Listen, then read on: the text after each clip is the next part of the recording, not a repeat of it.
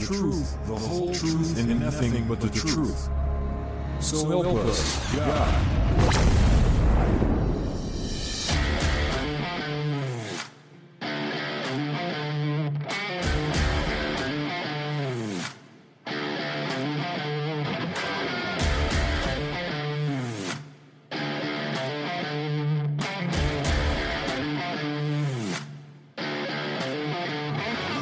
Welcome to the Four Persons Inc., an official charity recognized under Federal Tax Code 501c3. Tune in for the next hour to learn about our mission and how you can help. We will also give you some recent highlights, a tour of all the ways to get our content, and what coming events to look forward to. Let's do it. The Four Persons Inc. is a federally registered and licensed 501c3 charity. Any use of any of our content without our permission is prohibited by law. Our purpose is evangelization, education, and social action. Please go to our website at thefourpersons.com or our blog site at thefourpersons.net to make your tax-deductible donation by credit or debit card. You can also send a check to the Four Persons Inc., P.O. Box 11214, Manassas, Virginia 20113. To contact us, send us an email at email at thefourpersons.com. And now let's welcome the founder and director of the Four Persons Inc., ladies and gentlemen. We are pleased to welcome John Benko.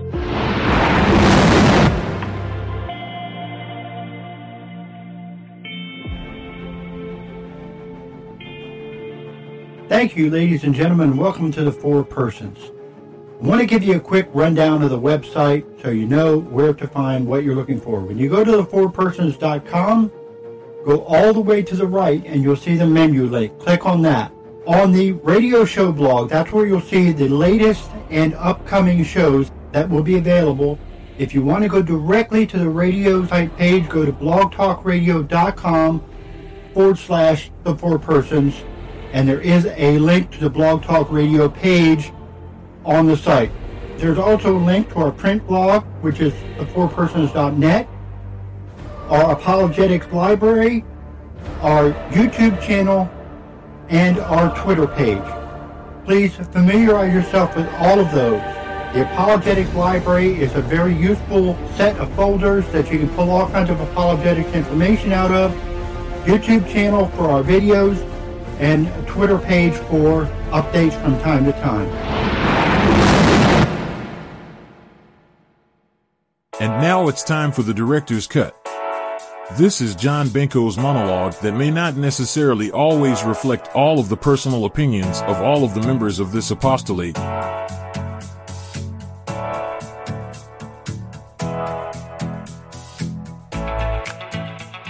Before I go into my actual monologue today, the first thing that I want to show you is a production version of something that we debuted a while back.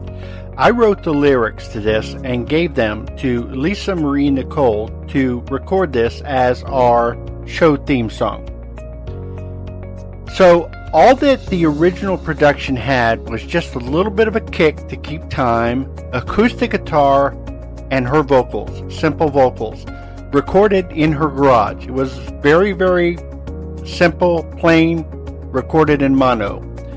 Since then, I've separated the high part of the track from the low part of the track and created a true stereo effect, enhanced the vocals, added an electro- uh, electric guitar effect, added drums, added bass guitar, and created a fully produced version that I think is, uh, well, I just think it's great. And so I want to let you hear it right now. Here is the new, fully produced version of the Four Persons theme song.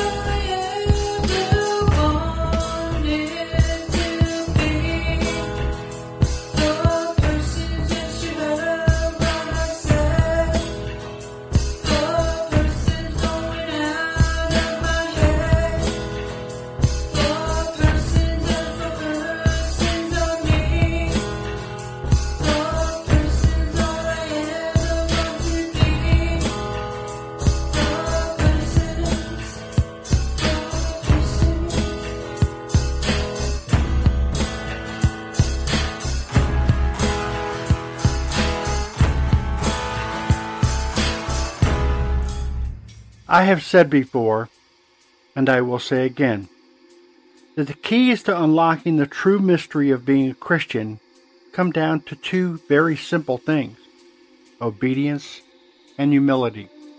Now, I can almost see the collective eye roll and hear the derisive taunts now. If you think obedience and humility are so easy, why aren't you perfect yet? Someone might ask. Well, I didn't say they were easy. I said they were simple. In fact, in many ways, they are so difficult because they are simple. Simple is a word from the Latin simplus or simplex, and it's a word that conveys a lack of complexity. In terms of persons, simple has come to mean straightforward, direct, frank, without guile or pretense. The concepts of humility and obedience is, in fact, very simple. Anyone can understand them, even the most uneducated person. Understanding humility and obedience is, because of its simplicity, quite easy. On the other hand, actually being humble and obedient is quite a different matter. Simple and easy are not the same thing. Let me give an example. A very simple car would not have power steering, power windows, power brakes, cruise control, GPS, cameras, satellite radio, air conditioning, or automatic transmission. All of these things are complexities added to what a car used to be to make it easier and more pleasant to drive. The first car is simple, but it certainly wouldn't be easy. The car is far more complex with more things to break down, more cost to maintain, and so forth. Transplant someone from the 1920s into one of our modern cars and they wouldn't know where to start. However, you'd be just as lost trying to get around in that Model T, wouldn't you? Driving today without GPS, power steering, and air conditioning is more of a sacrifice than many of us would be willing to make. Thus, going back to simple is not easy. It is the same with the persons we are. Just as all these innovations have made us forget what a simple vehicle is, the complexities of life have made us lose touch with the simple persons we were as children.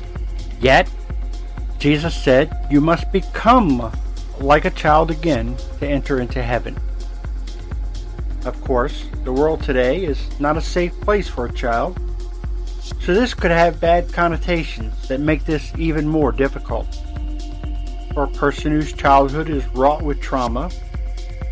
Concepts such as surrender and obedience have terrifying overtones, to say the least. Pride, aggression, and other defense mechanisms become part of our survival arsenal, and it is hard to trust. Even trusting God is difficult for those who feel that God wasn't there for them when they needed Him. Why didn't God stop the monsters? I have been asked this question and was unable to provide a suitable answer. Like I said, simple, but not easy. We can take solace in the fact that God, though He did not promise us safety and comfort in this life, did promise us eternal life to anyone so long as they love and seek Him with their whole heart their whole mind, their whole soul, and their whole strength. Those are the four persons upon which we base this apostolate. Do we always get it right? Do I always get it right? Of course not. My heart is often racked with heartbreak and regret, my mind with anxieties and problems to be solved, my soul with temptations and doubts, and my strength at the breaking point. In other words, I, like you, suffer from the human condition, an exile in this valley of tears. The answers are often fleeting, and the road dark and difficult. Yet in that darkness, there are no distractions. And so I can keep my eyes on the difficult road rather than on past or future horizons. Simple. Hard, but simple trust, humility, obedience. That is the narrow way that leads to life. How about we hear some more music? This piece right here was written, created, performed, and produced by our own Terry Delp.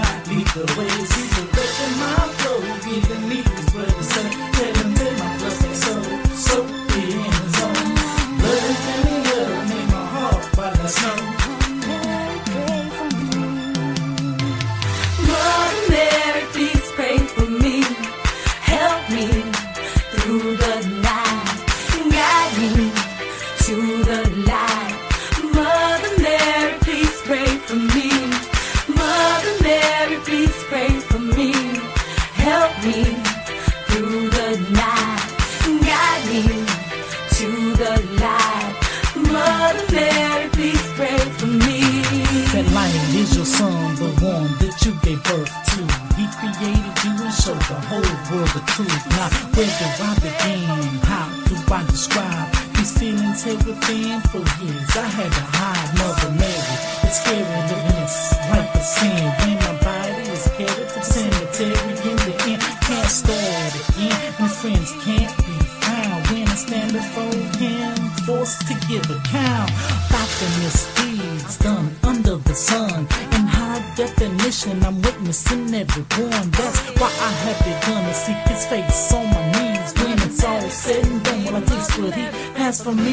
That's why I'm on my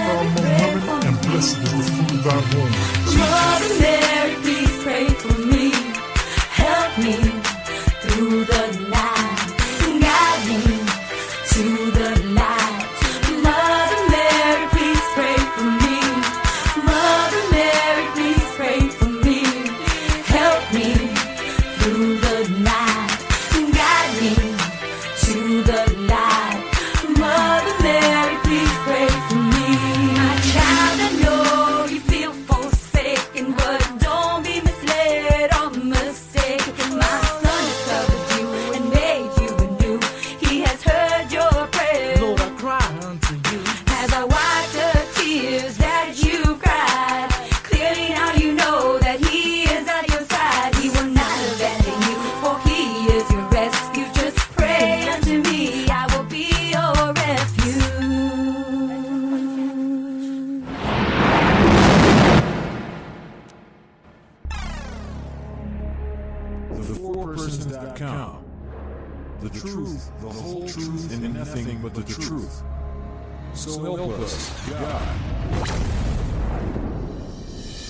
New lineup on the Four Persons Radio Show, your online Catholic alternative on Blog Talk Radio. Seven days a week, at 3 p.m. Eastern, it's the Divine Mercy Chaplet and Saint of the Day with Richard Petties. The rest of the Sunday schedule will be open and flexible. Mondays at 7 p.m. will feature the Luke Haskell Show with that great apologist. Tuesdays are another flex schedule. Wednesdays at 7 p.m. it's Catholicism Rocks with John Benko, Hack Gist, and Judson Carroll. Thursdays at 6.30 p.m. it's the Taking It to the Streets Show with Terry Delp. Fridays at 7 a.m., it's the Catholic Ken Apologetic Show with Ken Litchfield, and Saturdays at noon, it's the Burnt Toast and Coffee Show with William Hemsworth. That's a lineup no one can beat. Something big is about to hit the four persons. Know you're there, God.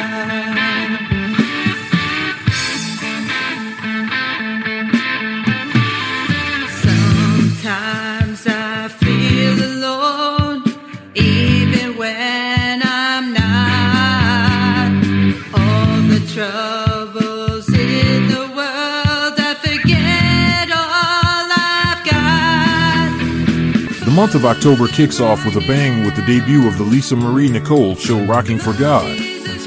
The preview show on October 3rd includes the debut of her brand new single, and then on the first Saturday in October, the Feast of Our Lady of the Rosary, October 7th, Lisa will be here with her primetime interview of EWTN evangelist and speaker Deacon Harold Burke Sivers. Rocking for God with Lisa Marie Nicole, exclusively on the Four Persons Network.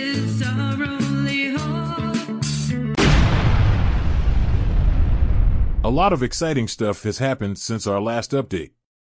Let's catch some of the highlights. On September 8th, our Blessed Lady's birthday, John Benko was the guest on Ken Litchfield's program where we tackled listener questions. Let's hear some highlights.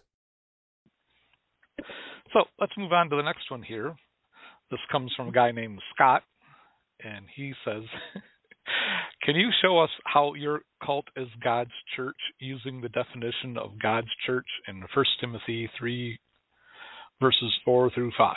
Um, you know, Protestants will often throw out uh, a few verses of the Bible and, and say, See, this thing is not in your church, or something like that. So let's read what 1 Timothy 3 4 through 5 says. He must manage his own household well, keeping his children submissive and respectful in every way. For if a man does not know how to manage his own household, how can he care for God's church?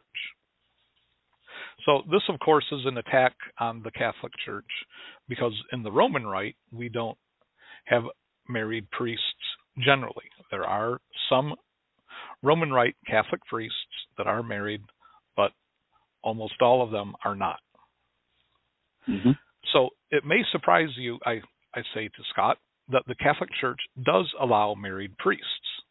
It is not the standard practice in the Roman or Latin Rite, but the 22 Eastern rites of the Catholic Church do allow married clergy. Catholic clergy know about running a household through the household they were brought up in. They also run the household of an entire parish. At the time that uh, the Apostle Paul wrote, um, oh, yeah, at the time that the single and not married Apostle Paul wrote First Timothy, there were not a lot of single men waiting to become deacons, priests, or bishops. And that's an important point. The Apostle Paul was single. So if you have to be married to be a minister in the church, Paul wouldn't qualify. Paul wouldn't qualify to be a minister in any Protestant church these days. And, and not Paul- only is we'll, we'll take not- not writing, only would Paul not let you preach qualify- here. yeah, not only would Paul not qualify, but according to their interpretations of those verses, Paul is writing to Timothy disqualifying himself. Mm-hmm. Right. And Timothy is also unmarried, so he's not qualified either. Right. So Paul Right. gave Timothy the practical advice the, so that he could work with the men he had. Um, Jesus and Paul tell us that celibacy is the better way. Most Catholic clergy are free to put their church family first. They don't have to choose between a church event and their child's event. A local Catholic church does not have to provide as much money for a single priest as it does for a minister and his family. Also, a Catholic priest has the freedom to teach the truth of the Catholic faith without worrying his congregation will fire him for teaching something they don't believe. Some Catholic clergy are married, but most are Anglican converts. In the Orthodox Church, priests can marry, but bishops are required to be celibate. God wants Christians to marry and multiply, but clergy are called to a higher state of life, as Jesus and Paul explain. Anything more you want to add? Yeah. Um, well, first of all, Paul, as you said, Paul himself was celibate, and Paul talked about talked about this very, very clearly. He said marriage was a was a good thing, and, and marriage is a blessed thing in the Catholic Church. It's, it's raised to the level of a of a sacrament.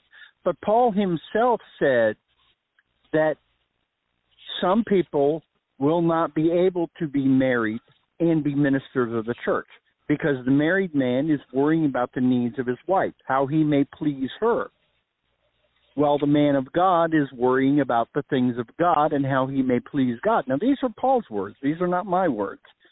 All right? But if you don't want to listen to Paul, listen to Jesus because Jesus himself was single. And Jesus himself said that some will be eunuchs by their choice for the kingdom. That some people will choose to be celibate for the kingdom. These are Jesus' words. All right? I want to mm-hmm. start with the preface of the question.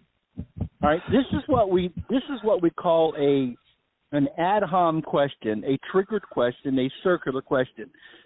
Tell us how your cult justifies itself according to this verse. So the the conclusion that we're a cult is in the premise of the question.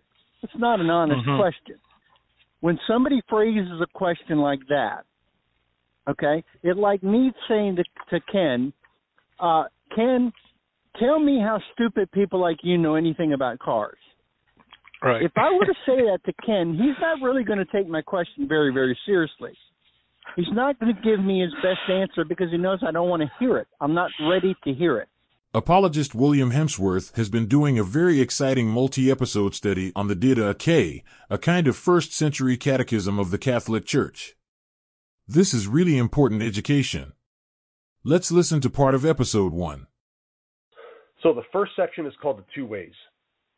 And basically talks about Christian theology, morality, and conduct. And so uh, catechumens, for example, were instructed in it, in what the Didache taught before they were baptized. The second section deals with administration of the sacraments, like I said, like baptism, uh, the Eucharist, and even um, anointing of the sick. The third section discusses relations among Christians. It offers instruction on different types of hospitality. It also gives insight into the hierarchy of the early church, um, which included bishops, deacons, and, and so forth. So we're going to be diving into some stuff that you're going to see is very Catholic. Now, I just want to say this. The last section, it's very brief, is on the end times. And this is important because the Didache was written before the book of Revelation. Uh, because the, the book of Revelation, as you may know, wasn't universally included in the canon until much later on. Um, like I said, it's a manual for Christian living. Living. Even today, we can get so much out of this little book today um, because it includes easily understood pieces of wisdom, pieces of instruction. I mean, it, it's just a fantastic book. And, and to be honest, my friends, I didn't hear when I was a Protestant. I never heard about the Didache until I took uh, some church history classes at Liberty University when I was in their seminary. And when you read the Didache, and when you read the Didache as a Protestant, you're going to see things that you're not familiar with. And so that begs the question, my friends. When I was searching for truth, and I came across the church fathers, and then I came across the Didache, what church is doing these things that are described in this short book?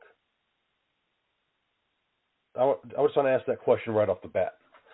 Now, the Didache was actually lost for a while. Um, around 1075, it was lost to history. But then in 1875, a, a, a Greek Orthodox metropolitan rediscovered it in a library. Um, and thank God he has. Now we have these valuable pieces of wisdom and this glimpse into the early church. All right, so um, chapter one of the Didache is called the teaching of the two ways. And I'm just going to go verse by verse through this. Um, so I'm going to give the verse numbers. That way, if you want to look it up, you can. So, chapter 1, verse 1 says this There are two ways one of life and one of death. And there is a great difference between the two ways. Now, uh, we may look at this and be like, um, duh. Obviously, there's a great difference here. Now, understand the time in which the Didache is being written. All right, this is the first century. Philosophy was a big deal, and in my opinion, should be made a big deal again today because it teaches people how to think and how to reason. But um, basic teaching there's a right way to do things, there is a wrong way of do things. And so the teaching of the two ways has its roots in the Jewish tradition. Should come as no surprise to us Christians, especially as Catholics, because the first Catholics, the first Christians, were Jewish. And so the first apostles had Jewish backgrounds. So this should come of no surprise if this was an oral tradition that was handed down and eventually written down. All right.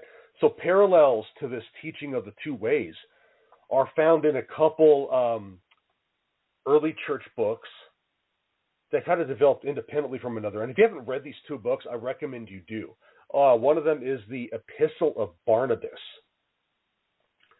and another one is the Shepherd of Hermas. Now, the Shepherd of Hermas was actually included as part of the New Testament in some early codexes. Now, of course, as as the church was moved, which was moved by the Holy Spirit, um, was deciding which books belonged. They were they were they weren't included in the canon, but really there's some great things in there that we could learn about Christian living. Luke Haskell and John Benko have been doing a fascinating study of the entire Gospel of Matthew. Great stuff. Let's listen in on one of the episodes. Matthew was focusing his gospel uh, on the Jewish community, community and uh, also on the uh, uh, most likely the, the, the Jewish church, those who are baptized into the church. And he's also kind of focusing on, on uh, the idea of the union between uh, the, this uh, the Jews and the Greeks in, in the family of God. Mm-hmm. And it's written in the Greek uh, language, but uh, it, uh, and not in the Greek language, but the Jewish language. Uh, also, I would like to begin by placing in the mind of our audience some words of Rabbi Israel Zolli. Uh, Aber, uh, Rabbi Israel Zolli was around in the time of World War II, and he was the the bishop of, or the rabbi of Rome back then. And he uh, had some re- really keen insights on things, and uh, his study uh, led him into the Catholic Church. So this comes from an article uh, from the Associated Press back then, uh, written by a George Brea, and uh, he writes: When the good rabbi was asked why he had given up the synagogue for the church, He gave an answer that showed he had a keen understanding of his present position. When he asked why he had given up his Jewish faith for Christianity, he responded, But I have not given it up. Christianity is the integration, completion, or the crown of the synagogue. For the synagogue was a promise, and Christianity is the fulfillment of that promise. The synagogue pointed to Christianity. Christianity presupposes the synagogue. So you see, one cannot exist without the other. What I converted to was living Christianity. When he was asked why he did not join one of the Protestant denominations, he responded, Because protesting is not a testing. I do not intend to embarrass anyone by asking why wait 1500 years to protest. The Catholic Church was recognized by the whole Christian world as the true church of God for 15 consecutive centuries. No man can halt at the end of those 1500 years and say that is not the, the true church of Christ without embarrassing himself seriously. I can accept only that church which was preached to all creatures by my own forefathers, the twelve apostles, who, like me, issued from the synagogue. I am convinced that after this war, the only means of withstanding the forces of destruction and of undertaking the reconstruction of Europe will be the acceptance of Catholicism. That is to say, the idea of God and of human brotherhood through Christ, not a brotherhood based on race and supermen. For there is neither Jew nor Greek, neither bond nor free, for you're all one in Christ Jesus. I was Catholic at heart before the war broke out, and I promised God in 1942 that I should become a Christian if I survived the war. No one in the world ever tried to convert me. My conversion was a slow evolution, altogether internal. Years ago, unknown to myself, I gave such an intimately Christian form and character to my writings that an Archbishop of Rome said of my book, The Nazarene, everyone is susceptible of errors. But so far, I, uh, as I can see, as a bishop, I could sign my name to this book. I'm beginning to understand that for many years I was a natural Christian. If I had noticed the fact 30 years ago, what has happened now would have happened then. Yeah, and I want to emphasize a couple of things that Luke said there that I think are very, very important to open this up. First of all, that's what the Gospel of Matthew is about. That's the essential theme of the Gospel Gospel of Matthew is that Matthew, uh, easily the most meticulous of the four Gospel writers, is almost like building a case. He's building a court case. In fact, I, I think there's if I remember correctly, there's over a hundred references to the Old Testament that Matthew meticulously shows as fulfilled in Jesus Christ. The other theme that Luke said that I want to emphasize is that Matthew, we have strong reason to believe, was originally written in Aramaic. And I'll give you two examples. In Matthew 16, Jesus refers to Peter as Simon Bar Jonah, that is Simon son of Jonah. That's Aramaic. And then in Matthew 27, we see Jesus crying out from the cross, Eloi, Eloi, lama sabachthani, that is, my God, my God, why have you forsaken me? Again, Aramaic. So we have reason to believe that this book was originally written in Aramaic, uh, targeting the Jewish audience, and then later converted into Greek. And to kind of emphasize this point, of who this was targeted at and how this is telling the story about Jesus as the fulfillment well, with a genealogy. And I think now would be a good time for me to make a, a few comments about the genealogy that are fascinating, and then we'll kick it off, uh, kick off the next part from there with with Luke's answers. And uh, affirming the connection of Christ to Israel is Matthew's aim. He helps us to understand the genealogy that starts off the gospel. The Collegeville Bible Commentary keenly points out that the genealogy is usually traced through the fathers.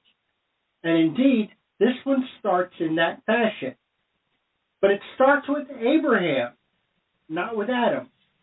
So Matthew is not taking the genealogy all the way to Adam because he's focusing on Jesus' connection to the Jewish people, to it, to the nation of Israel. Matthew is clearly emphasizing Jesus' lineage in the nation of Israel, and this lineage shows the line from Father Abraham through all the other fathers. But curiously, it shakes the whole thing up by including four women. And that's very unusual, very irregular. And it's really irregular when you consider who the four women are that are included in the genealogy. Let's take a look at them. First, we have Tamar. Tamar conceived by her father in law, Judah, by tricking him into thinking she was a prostitute. Then we have Rahab. Rahab actually was a prostitute, and her life was spared because of her cooperation with the spies of Joshua.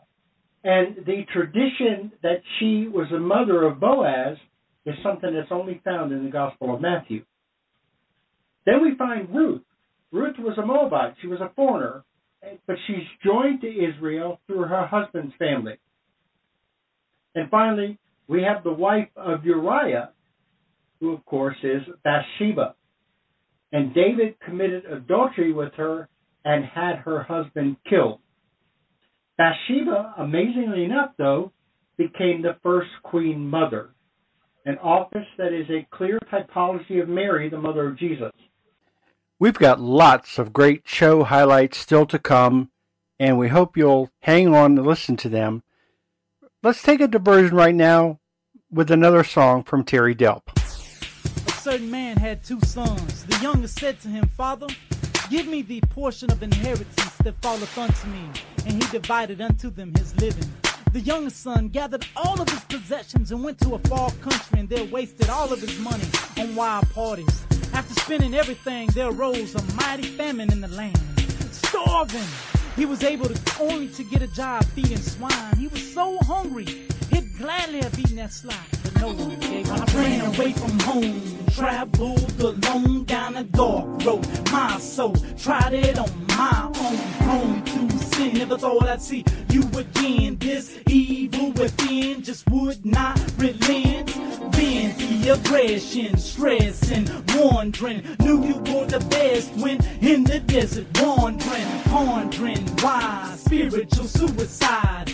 Took a look inside, realized. No the pride stopped me from coming back to you. Even though I knew in your mercy you renewed my life. Thought twice, a moment's hesitation on wisdom got me living in spiritual starvation. In my hunger, I fell under the wicked one's spell. Got on a ship that sailed on a one-way trip to hell. Man, overboard I fell to my knees when I remember the glory of your presence. Lord, allow me to re-enter. Himself, he said, How many of my father's servants have more than enough food? And yet I'm here, about to die of starvation. I will go to my father, and I will say to him, Father, I've sinned against heaven and before you. I am no longer worthy to be called your son. Please just make me as one of your hired servants. And so he went to his father. On my knees, begging please, a million apologies. Listens chronologically, no excuse for the life I lead on dead. Cause he bled, became sin for a sinner. Gave his life for a loser, so I could be a winner when I call on his name. But it's not the same. Save my soul, so I'm to blame for jumping back in the game. Was I insane? The devil have the last say. Not that easy, I chose a way. Now I'm broken, I betrayed my Lord, my Savior, Son of God, Jesus Christ. Even though I left you, please come back into my life. Cry tears of shame, get back up, cause I'm not giving up. No way, this fight gotta be fought. Not worthy to be your son, just allow me to serve you. Make me the lowest one, cause I know I don't deserve you. The place left in your kingdom for this torn and tattered soul. Left walking like a giant, now I'm crawling back home. But when he was still a great way off, his father saw him in the distance, and he had great compassion on him. And he ran to him, hugging him with joy. The son said to him, He said, Father, I have sinned against heaven and in your sight, and I am no longer worthy to be called your son. But the father said to his servants, He said, Put the best clothes on him, the family ring upon his hand, and shoes upon his feet. Let us make a great feast and rejoice. For this my son, he was dead, and now he is alive. He was lost, but now, now he is found.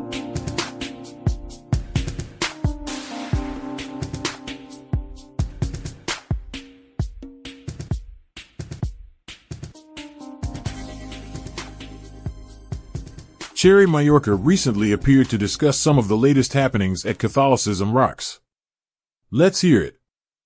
log into the website of Catholicism Rocks and they can find there the form and uh, the details on how to join in this Halloween contest. This is uh, from the Catholics' perspective of the Halloween costume. And this is about writing a story and uh, making it published also, and there will be a winner that will be published in the website. Terry Delp, our feature musician of the day, is getting it done on his feature program as well. Here are some highlights from a recent episode of Taking It to the Streets, an update on prison ministry. Um, uh, Deacon Denny, are you on? I'm here. Yeah. Yeah, Good could you tell us uh, tell us what's going on down there in Houston? Yeah, yeah, we've got really some good news. We have uh uh we just got uh, well, I think the last time we were talking about that we had the Colby Village. We got 10 acres of land that were donated to our um to the Colby House. Uh and uh, what the plan was for the 10 acres was to build a village, uh a, a transitional facility in the form of a village on this 10 acres and it would be um the, the uh property would be there would be a Catholic faith-based uh, transitional facility for uh, oh 40 50 guys. And uh we did get the property uh and we're we it's been donated to us. And then uh, now the next thing was to get the uh, Texas Department of Criminal Justice to recognize us and approve us as a transitional facility so we we um we got that uh, permission to do that last uh, about a week ago Monday. So we're now an official approved Texas, Texas Department of Criminal Justice uh, transitional facility, and the property currently has one uh, two-bedroom trailer on it. And uh, but the more important thing is it's got a big well on it. It's got a big drinking water well, 655 foot well, and that makes it uh, the whole uh, place uh, workable. It's in a dense forest, and it's a uh, a, a beautiful area. You get, you drive up to it, and you drive through a cattle ranch. Out on the prairie, it's 100 degrees, but once you get in the forest, it's 80 degrees. It's uh, just a beautiful thing. It's God's creation. so uh, our plan is, uh, well, well, first we'll put people in the um, first we'll put people in the uh, uh, the two bedroom uh, mobile home. We already have one guy that's assigned to it, and he will uh, uh, he'll be joining us probably by next couple weeks. We'll finally get him. He's been sitting waiting for an address to to uh, parole to for almost two years, and so finally he's got the address and he's ready to move in, and we're we're all excited about getting him. He'll be our first one. But then once we get the uh, the mobile home filled out, then the next project, building project, there will be a build a great big. Uh, we're gonna build a big chapel. A big chapel, hold a hundred people, and it'll have uh, uh, nice steeple on it. It'll be a uh, basically be the centerpiece of the, the village. Uh, then after that, the, then the buildings just start to come together. We're gonna use um, uh, we use these double wide uh, uh, four bedroom homes, modular homes. Put about five of them on the property, and then the behind that will be 12 uh, tiny homes that'll be hermitages. And we're going to call them the 12 apostles. So those will be tiny homes for single occupancy, more of a longer term uh, residency. And then behind that, the plan is to build a monastery. And this will be for men that want to come out and commit their um, live in community, ecclesial community, and they're with their ministry being that they will um, go back into prison as Catholic ministers, but also they'll help guys um, reintegrate into society. So that'll be their charism, that'll be their apostolate, uh, and so that's what they'll they'll be planning. So each one of those steps, um, you know, we got planned out. Now we just got to turn the turn the paper into into plans, and then the plans into uh, into housing, into reality. So, but we're on our on our way. The big step was finding a property that would work, and it's just by the grace of God that someone said, "Hey, I've heard that what you're doing is good, and uh, let's let's make it happen." So, uh, we got uh, uh, and you know God's blessing this thing just hugely tremendous. At the Colby House, uh, Colby House, we continue building. We're going to put up some more structures there, and then um, the hope is sometime, oh, sometime first of the year, we'll have our computer lab installed, and uh, also the the homeless outreach there is just nothing short of miraculous. We've got uh, we served over over 300 uh, uh, 300 homeless uh, care packages, we call them, to people under the bridges, you know, that are homeless on the street and then we gave out uh, uh, about a thousand pounds of clothing, and we do that every month. And it's the guys in the house that do it, so it's it's their idea, and it's been just a wonderful blessing to to everybody involved. And now we're getting more and more churches that want to help out, want to be participating in it, and so they we get more and more. We give out more and more every every month. So it's uh it's uh the the Catholic Church, the community is working together to to provide for our brothers in need. Maria Bain of JMJ Press was our very special guest on September 29th. Yes, I just launched JMJ Press and uh, the book, The Glory of God. So this is brand new. Why don't you tell us about the book and what uh, inspired you to write it? Well, um, I want to start with what inspired me. I have a great love for Jesus and the Eucharist, and I do a lot of my writing and praying um, in adoration. And so this book actually came to me before the Blessed Sacrament, the entire book, um, with the beautiful illustrations. I was shown in my mind each page and how they were going to look like watercolor paintings. And so um, I began. Uh, I wrote the book, and then I found a illustrator in Scotland uh, it took me a while because I was looking for someone who could actually make these beautiful watercolor paintings for me. And um, I had found this beautiful illustration that Dave Hill, my illustrator, had um, drawn. And uh, I got a hold of him, gave him a copy of uh, the manuscript, and said, Would you be interested in doing this? And he said yes. And he sent me all these religious illustrations and I said, I'm so sorry. I don't mean to hurt your feelings, but I don't like those. I really love this one. And I can feel the love that you put into it. And that's what I want you to do with my illustrations. Well, it turns out the little girl in the illustration was his eight year old daughter with red hair. And she had leukemia, which I didn't know that. Mm. I could just feel the love from that illustration. And so she's 30 now and she's in remission but Dave did create these beautiful watercolor illustrations for me, um, and and you can feel the love of God in them. So I I'm really pleased about that. Wow! And then what, a, um, what an inspiring story. Thank you. And and as far as the book goes, it really came to me and it wasn't until after writing it out because I I do a lot of writing before the Blessed Sacrament, but it's really a sacramental preparation for children um, for their first sacraments of Holy Communion and reconciliation.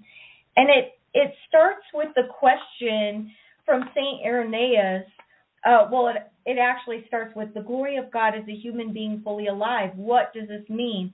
And it's Jesus in a classroom asking that question to the kids. And then throughout the book, it explains what that means and it explains how um, each moment you have a choice to be in God's presence or to turn away from Him. And it gives them the examples of the Beatitudes and the Ten Commandments so that when they turn away from God or if they have a question, they know it can be answered with the Ten Commandments and the Beatitudes. And so it goes through and it talks about when your body's sick, you see a doctor, and when your soul is sick, you go to the sacrament of penance and um, you receive healing there, and that it's really God um, in the confessional that is forgiving your sins. And it teaches them the act of contrition. It teaches them about uh, Jesus wiping away their sins. It talks about true contrition and starting over. And it has this beautiful illustration of Jesus um, in the divine mercy image, but coming out of the tabernacle because it's really God that's present in the Eucharist. And then it asks them questions like, Mom asked me to make the bed. Should I share my toys? Should I do my best at school and in my activities? What movies should I watch? What music should I listen to? And it tells them that all they have is the moment they're in. That's where they're face to face with God. And what choice are they going to make? Are they going to stay in Jesus' company or turn away from him? And, and then it reminds them that when they choose to be in Jesus' company, they're a reflection of God's glory because they're being who God created them to be. And then I have a, a examination of conscience for children in the book. And then my spiritual director, Bishop Gruss of Saginaw, Michigan, he wrote a little uh, it's not a foreword because it's at the end of the book, but he wrote a little uh, bit about the book and what he thought about the book. And he's actually in the illustration in the confessional when it's the priest um, it's actually an illustration of Bishop Gruss, my spiritual director. So it was really a beautiful book uh, that I really think is a love letter to the world from God because one, He gave it to me before the Blessed Sacrament, and two, when I was going to launch JMJ Press and the um, Glory of God a couple years ago, I ended up um, being sick and not knowing it, and so I have had 14 operations in the last two years. Mm. And so it's really quite a miracle of getting this out and having it come to um, being published. And then also, it's so beautiful. It's a keepsake and it's hardback bound for children. And I feel like, you know, it doesn't matter if you're a child or a grandparent or a godparent or a parent or an older ch- child, like, you will get something out of this book. I I think it, it's even though I have it for little children, every person would get something out of it. Wow. Now my guest is Maria Bain of JMJ Press, and she's talking about her book, Glory of God. We have a caller. Uh, this is actually one of our radio show hosts has called in. Terry uh, Terry Delp, how you doing this evening? Oh, pretty good, brother. I just got off of work, and I, I figured I'd call in and see if y'all had a show going on. We do. We have uh, her name is Maria Bain, and she's talking about her book, The the Glory of God, uh, which she says came to her in in its entirety uh, in uh, adoration, and that that doesn't surprise me at all. Stories like that, um, I I firmly believe in. I firmly believe in the power of of, of adoration. What was the particular church, uh, Maria, that that uh, you experienced this at? Oh gosh, that's a good question.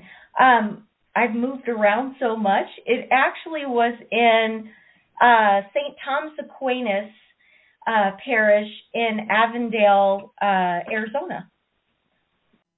Ladies and gentlemen, I cannot close this program without giving my heartfelt thanks to two of our members, Ken Litchfield and William Hemsworth.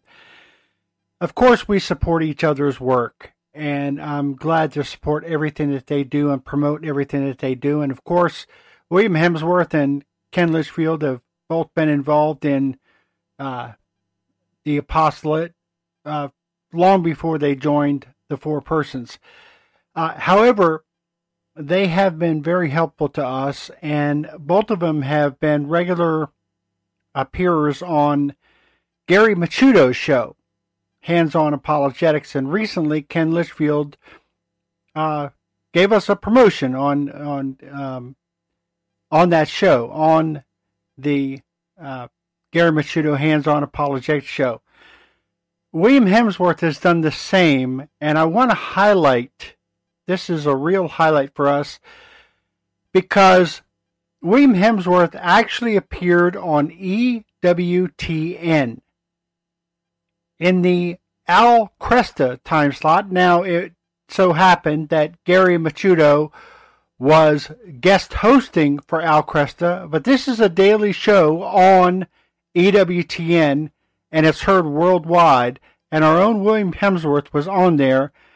And uh, I want to play a little bit of a highlight from that uh, episode, including where he uh, he gave us a plug for which we are very appreciative. Kresta in the Afternoon is a co-production of Ave Maria Radio and EWTN Radio and carried across the EWTN Global Catholic Radio Network.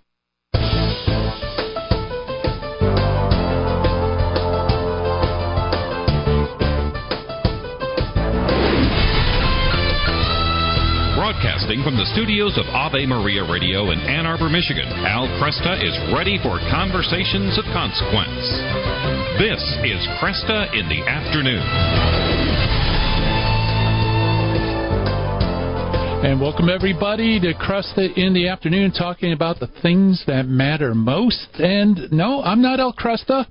I'm Gary Michuta, humble servant, sitting in for the great Al Kresta. Uh, many of you might be familiar with my work in apologetics. I've written several books on apologetics. My latest one being "The Gospel Truth: How We Can Know What Christ Taught." It's put out by Emmaus Press also uh, Revolt Against Reality, Hostile Witnesses, and such.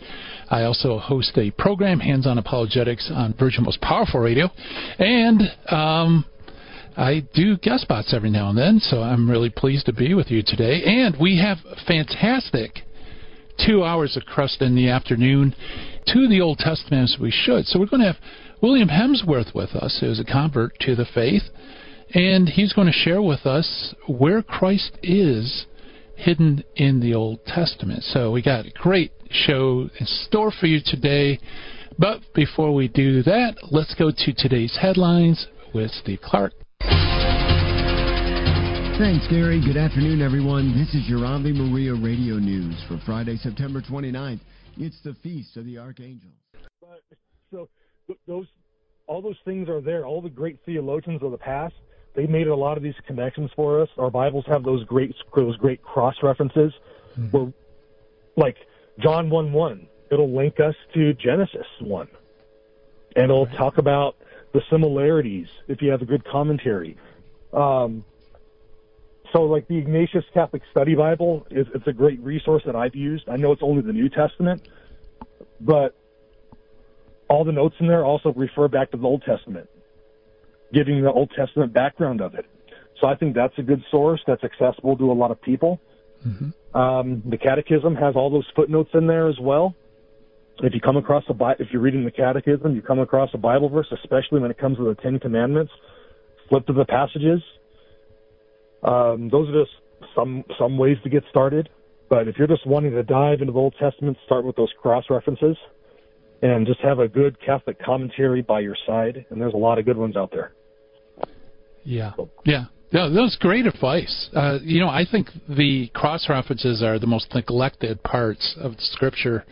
For anyone who wants to do a study or deep dive into Scripture, take a couple of minutes, look up those cross references, not just when they're quoting the Old Testament, but when there's a reference, and, and it'll really bring to light uh, what Jesus is doing.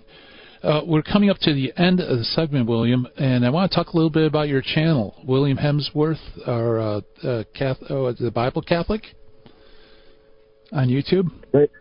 Well, I, pre- I appreciate it. Have having a lot of great guests on there. I've had yourself on there, Dr. Scott Hahn. Hoping to get him on in the next couple weeks as well. I'm doing a lot of shorts because that seems to be the algorithm that YouTube is using right now. So right now I'm breaking up some of my old videos.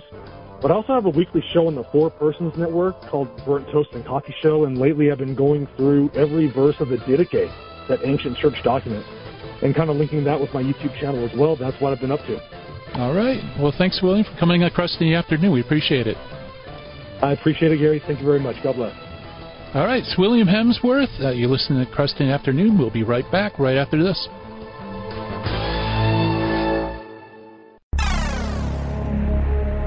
TheFourPersons.com. The truth, the whole truth, and nothing but the truth. So help us, God. Inc.